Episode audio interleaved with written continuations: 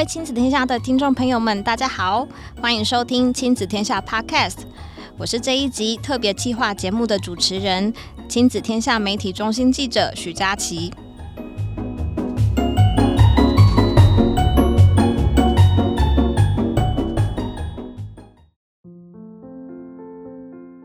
今年最热门的话题之一哦，应该就是东京奥运了。相信很多爸妈跟孩子一起看奥运比赛，都看得热血沸腾。那我听说很多爸妈现在也开始想要让孩子去学羽球啊，学游泳。我想奥运之所以那么动人，除了体育技能的精彩展现，选手们的品格，像是抗压性呐，还有怎么样去面对失败，也都很值得我们跟孩子学习。那我们今天节目，我们就邀请到体育大校。台东卑南国中的校长游树珠游校长来和我们分享他对运动选手的养成，还有一些晋升的观察。台东卑南国中的体育班有棒球、柔道、举重三个项目，全校有近三分之一的学生都是体育班学生。卑南国中的棒球小将们啊，不止球打得好，之前还因为好歌喉上了电视节目，好多人都称赞他们怎么那么有才华哦。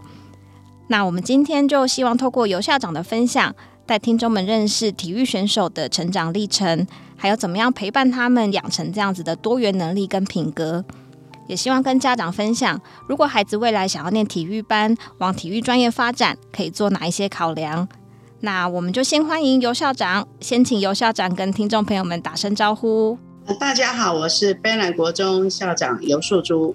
好，吴校长好。那我们能不能先请校长先跟我们介绍一下卑南国中的环境啊，还有这个体育班的特色，让听众更了解卑南国中？嗯，我们卑南国中其实在台东市，但是我们在台东市区的边边，然后我们离火车站还蛮近的。然后呢，我们是属于一般地区的学校。全校大概近三百个学生，然后大概有百分之四十八点多都是原住民生，但是因为卑南族本身就比较少数的人口，所以呢，我们是以阿美族的学生居多。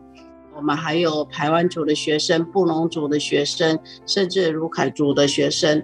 那当然也会有一些新住民的学生，然后在本身我们原本的。普通班的学生，所以我们的涵盖的族群还蛮多元的。好，谢谢校长。那我们有听说，就是卑南国中的这个体育班很热门哦，然后也有三个不同的项目，也都分别有很好的成绩。能不能请校长也跟我们谈谈这个学校的在体育方面这边的特色？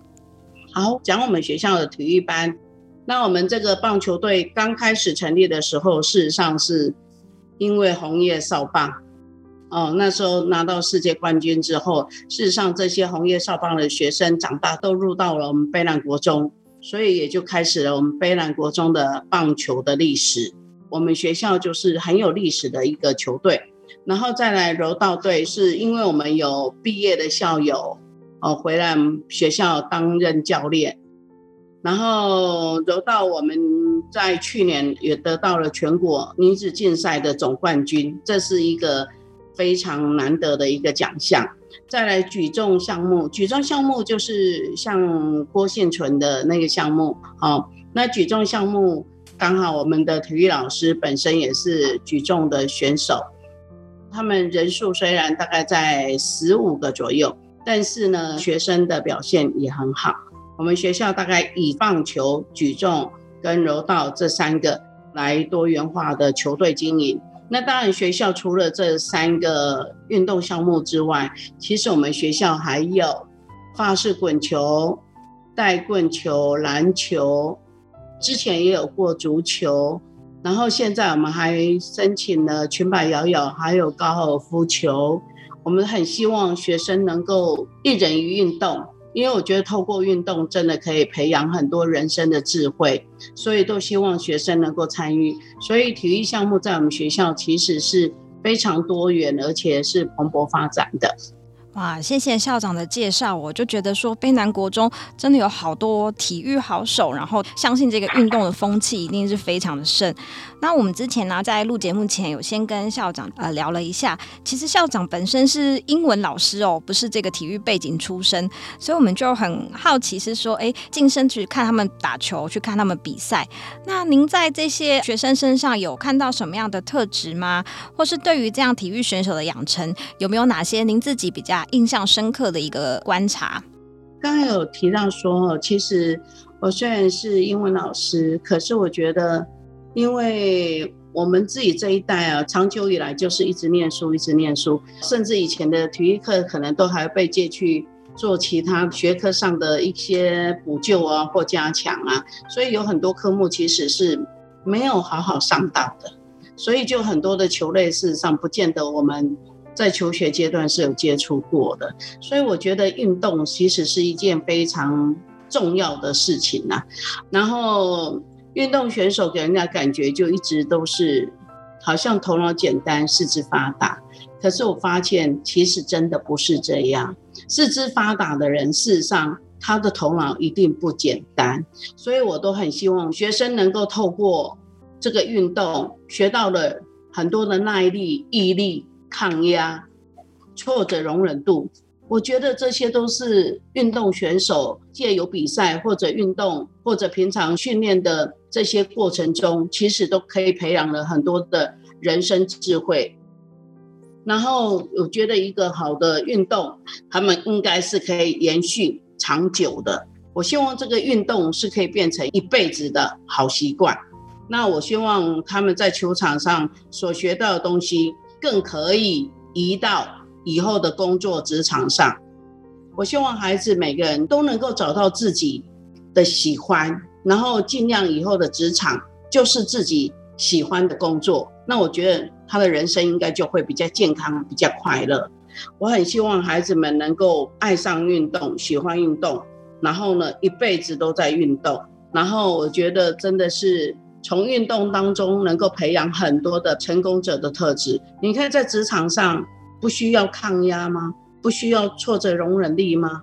不需要耐力毅力吗？这些都一定要的。所以我常常在跟我们棒球队的学生说，其实你已经具备了这么多成功者的特质，更不要离开球场就忘记了你身上有这么多成功的特质在里面，这些都是你所拥有的。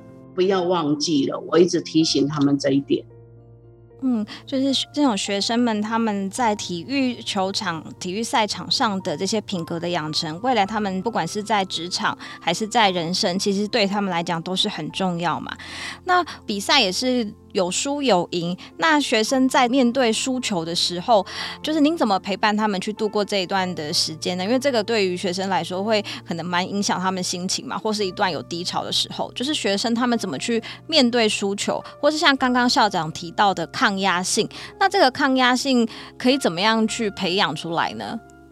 嗯，因为我常在球场上看着孩子，其实有时候。棒球队的学生，你看他分站在各垒，还有打击。你看看那些学生站在那种球场上的时候，或者是柔道队的学生站上去跟人家对摔、对比赛的时候，或者举重队的学生站在那些他们比赛的舞台上，你会发现那些学生，你真的是打从心里面的佩服。像我，我们从来没有那种经验，跟一个人去面对对摔，而且是那么，譬如说蛮激烈的一个比赛。事实上，我都真的非常佩服我们学生面对这种困境，甚至于哇，别人比你强的时候，你的心里应该要用什么样的方式来应对，或者突破自己不了的时候，你怎么样去突破自己的心理的障碍或身体的障碍？所以我觉得在球队里面，事实上真的是可以培养很多的学生突破自己的状况，然后提升自己。这是我常在球场上看到学生的表现。比方说，棒球队的学生常常都是在出赛前，教练才会把那九个选手选出来，然后才会在那边唱名。你看，我们一队出去比赛大概十八个左右，然后十八个围在那里。那你看，没有被唱到名的学生呢？你一定会很失落。可是他没有时间失落，因为他下来之后，他可能就要告诉自己，我今天要作为一个很棒的啦啦队，所以他们就会尽情的在帮他们加油。我觉得这也是一个很棒的心理一个转折，就利用歌唱啊，或者利用喊声啊，来帮在球场上的同学学长加油。我觉得这种不是气度的培养吗？我觉得也很棒。然后被选上的人，你应该是很高兴的吧？好，当投手去了，你如果投了三颗，三振别人也就罢了。可是你如果投了三颗都是坏球，甚至第四颗还是坏球，你才第一次投你就保送了人上去，那一定就会非常的紧张。所以呢，这个时候学生怎么样稳定他自己的心情？投手丘只有你一个，教练也不在你身边呢，对面也只有一个捕手，离你还有很长的一段距离。这时候怎么办？都要靠孩子你们自己本身平常的训练。那你看有些投不好，马上教练就要请他下场了。那你看这个下场是得，得到之后却又变成没有。我觉得这个可能心里的起伏会更大吧，会比前面就是没有上场的人的心情起伏更大。可是我觉得下来之后，学生真的没有时间哭泣。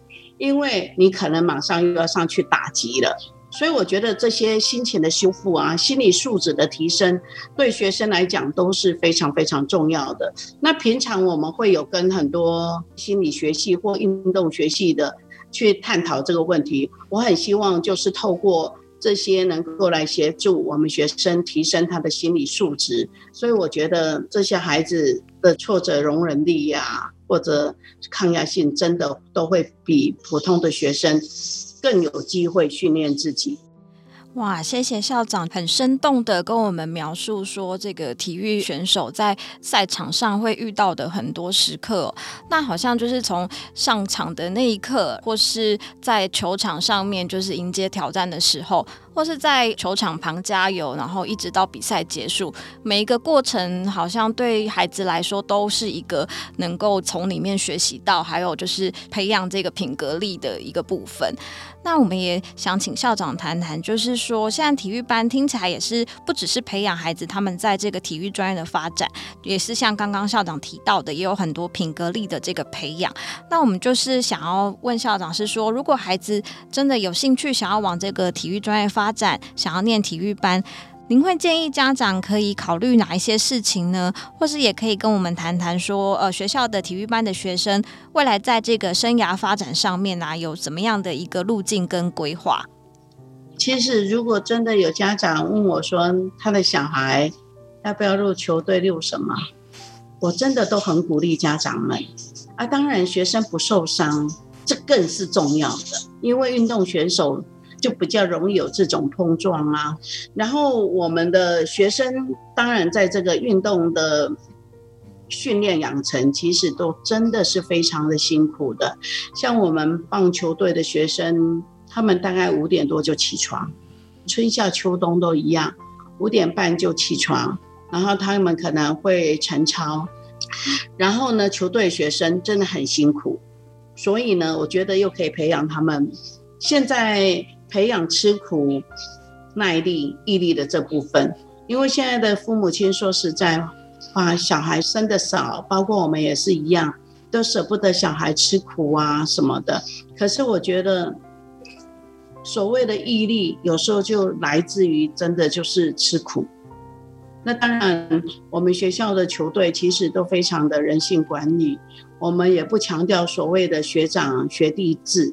因为我觉得人人就是平等的，我很强调这个部分。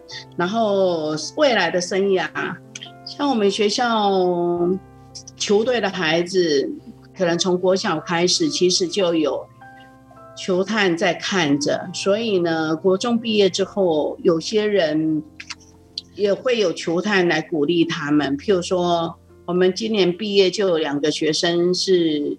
台湾有集团赞助他们到日本去培训的，那我们也有到外县市去打球的，所以所以呢，我们学校其实学生毕业之后还蛮分散的。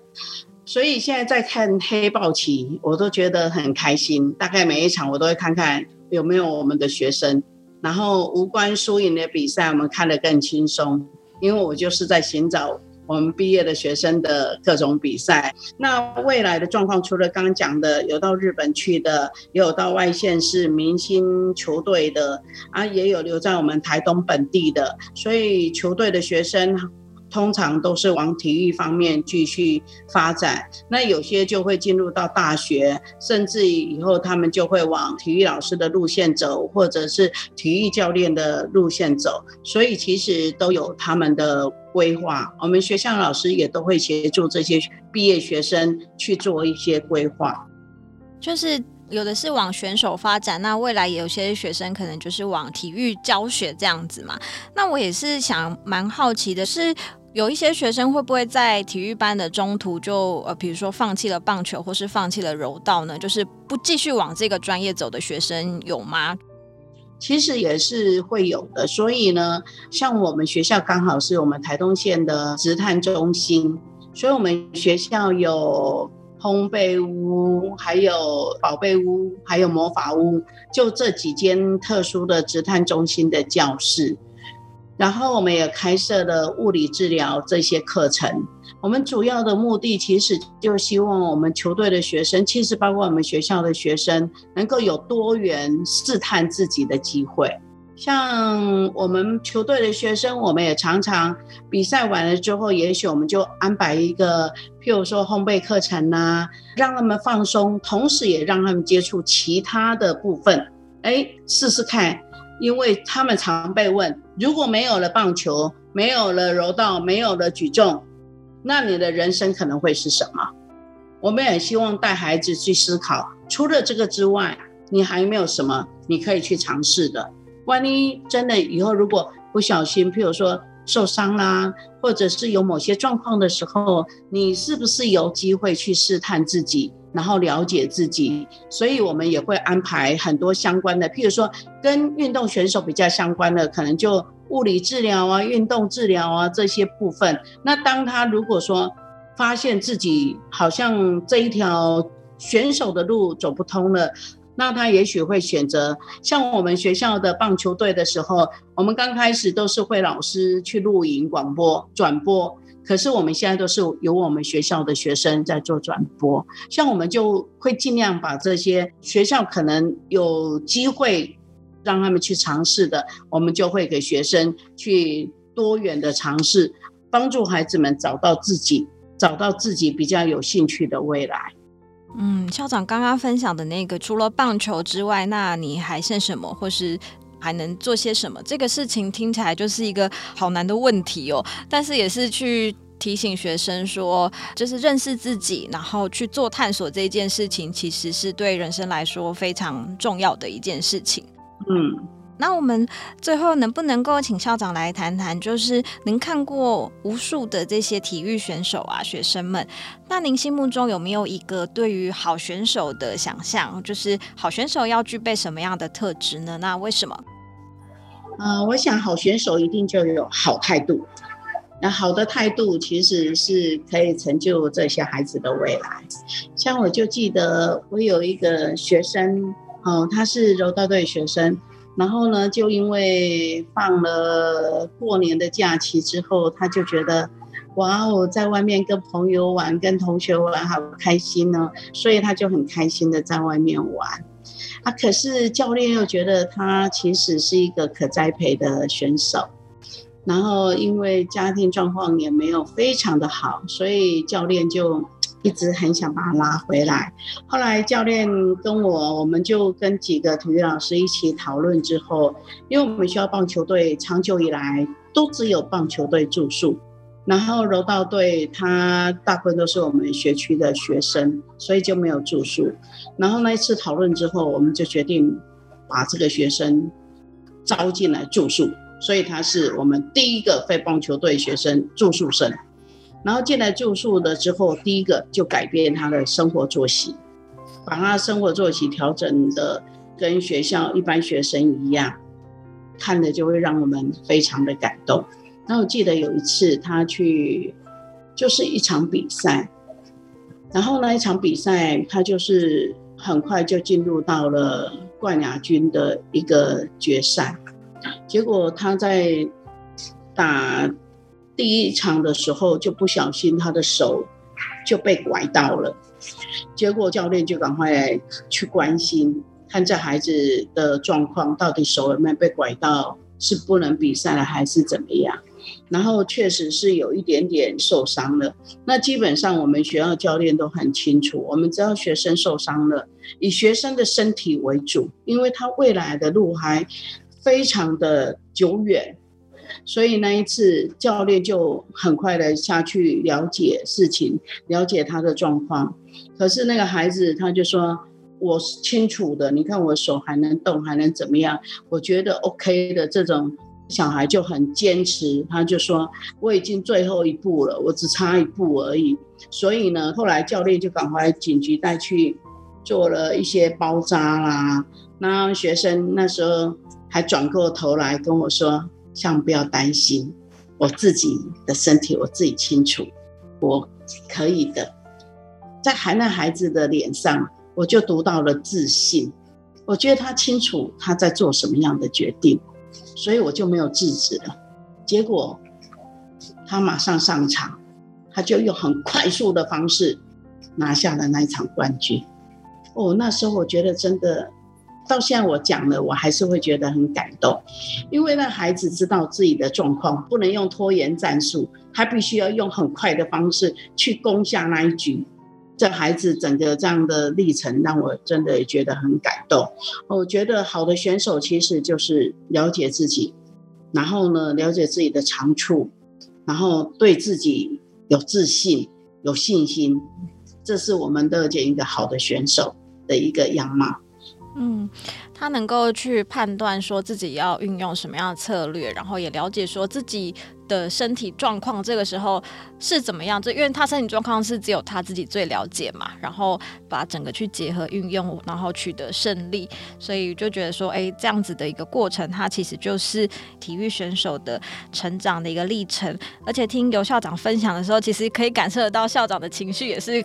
都跟着学生一起高高低低的，在有很多的这样子的一个起伏啊，然后也跟着他们一起感动，然后感受很多很多的事情。我想，就是如果家有体育选手的爸妈，可能也会需要陪着孩子去经历很多这种，嗯，这很重要。家长其实是非常非常重要。像场场比赛结束之后。我就在我们群组说，那家长这时候你可能需要做一点什么哦，回家请你抱抱你的孩子哦，要很用力的抱哦。好，所以我觉得借由各种的比赛，其实可以让学生的人格养成、心理素质能够更健全。我觉得这就是一个培育全人教育的重要的一个阶段。好，非常谢谢游校长跟我们分享了很多精彩的故事哦，带我们更认识就是一个体育选手的养成。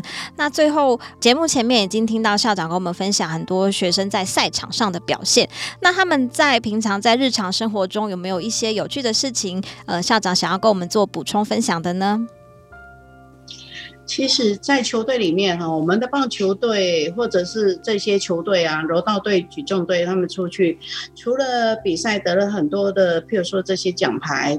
嗯，来光耀学校，或者是让学生自己本身增加自信心之外，还有一件事情让我都会觉得非常非常的开心的，就是我们出去比赛之后，那我们常常就会收到，譬如说，哎，曾经有过一个民宿，我们就柔道队去住的时候，然后。我们柔道队已经回来了，结果他就贴了一个 FV 啊，他就写说，哎，他本来从来都不愿意接这种学校球队的住宿啊，因为就觉得可能学生。吵闹啊，或者是怎么样，所以他说他从来都不愿意去接这种。可是他这次接了我们卑南国中的柔道队，他在平常的时候他就觉得我们学校的学生应对非常的有礼貌，见到人都会很打招呼，而且呢都非常有自信的跟他们聊天呐、啊，好，所以他就觉得我们学生的态度啊、礼貌都非常好。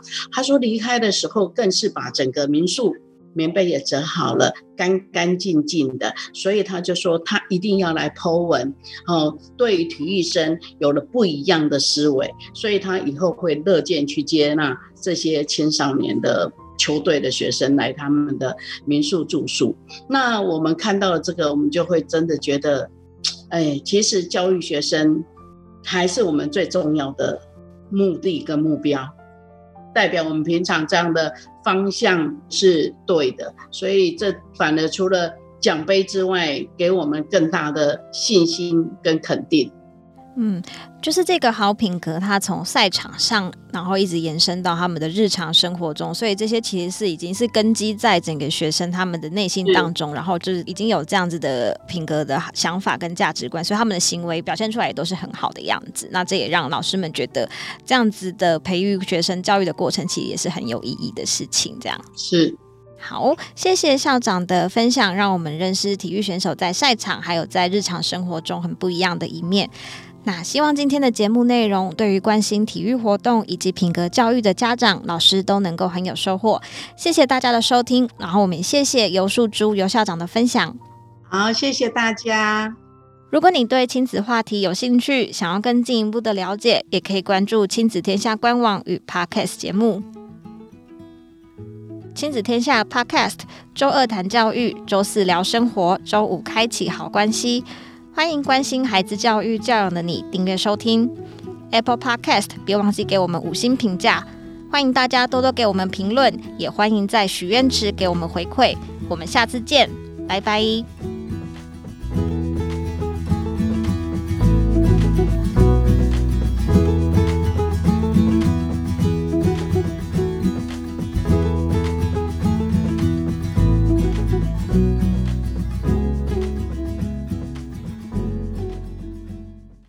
本节目由台东县政府教育处赞助广告播出。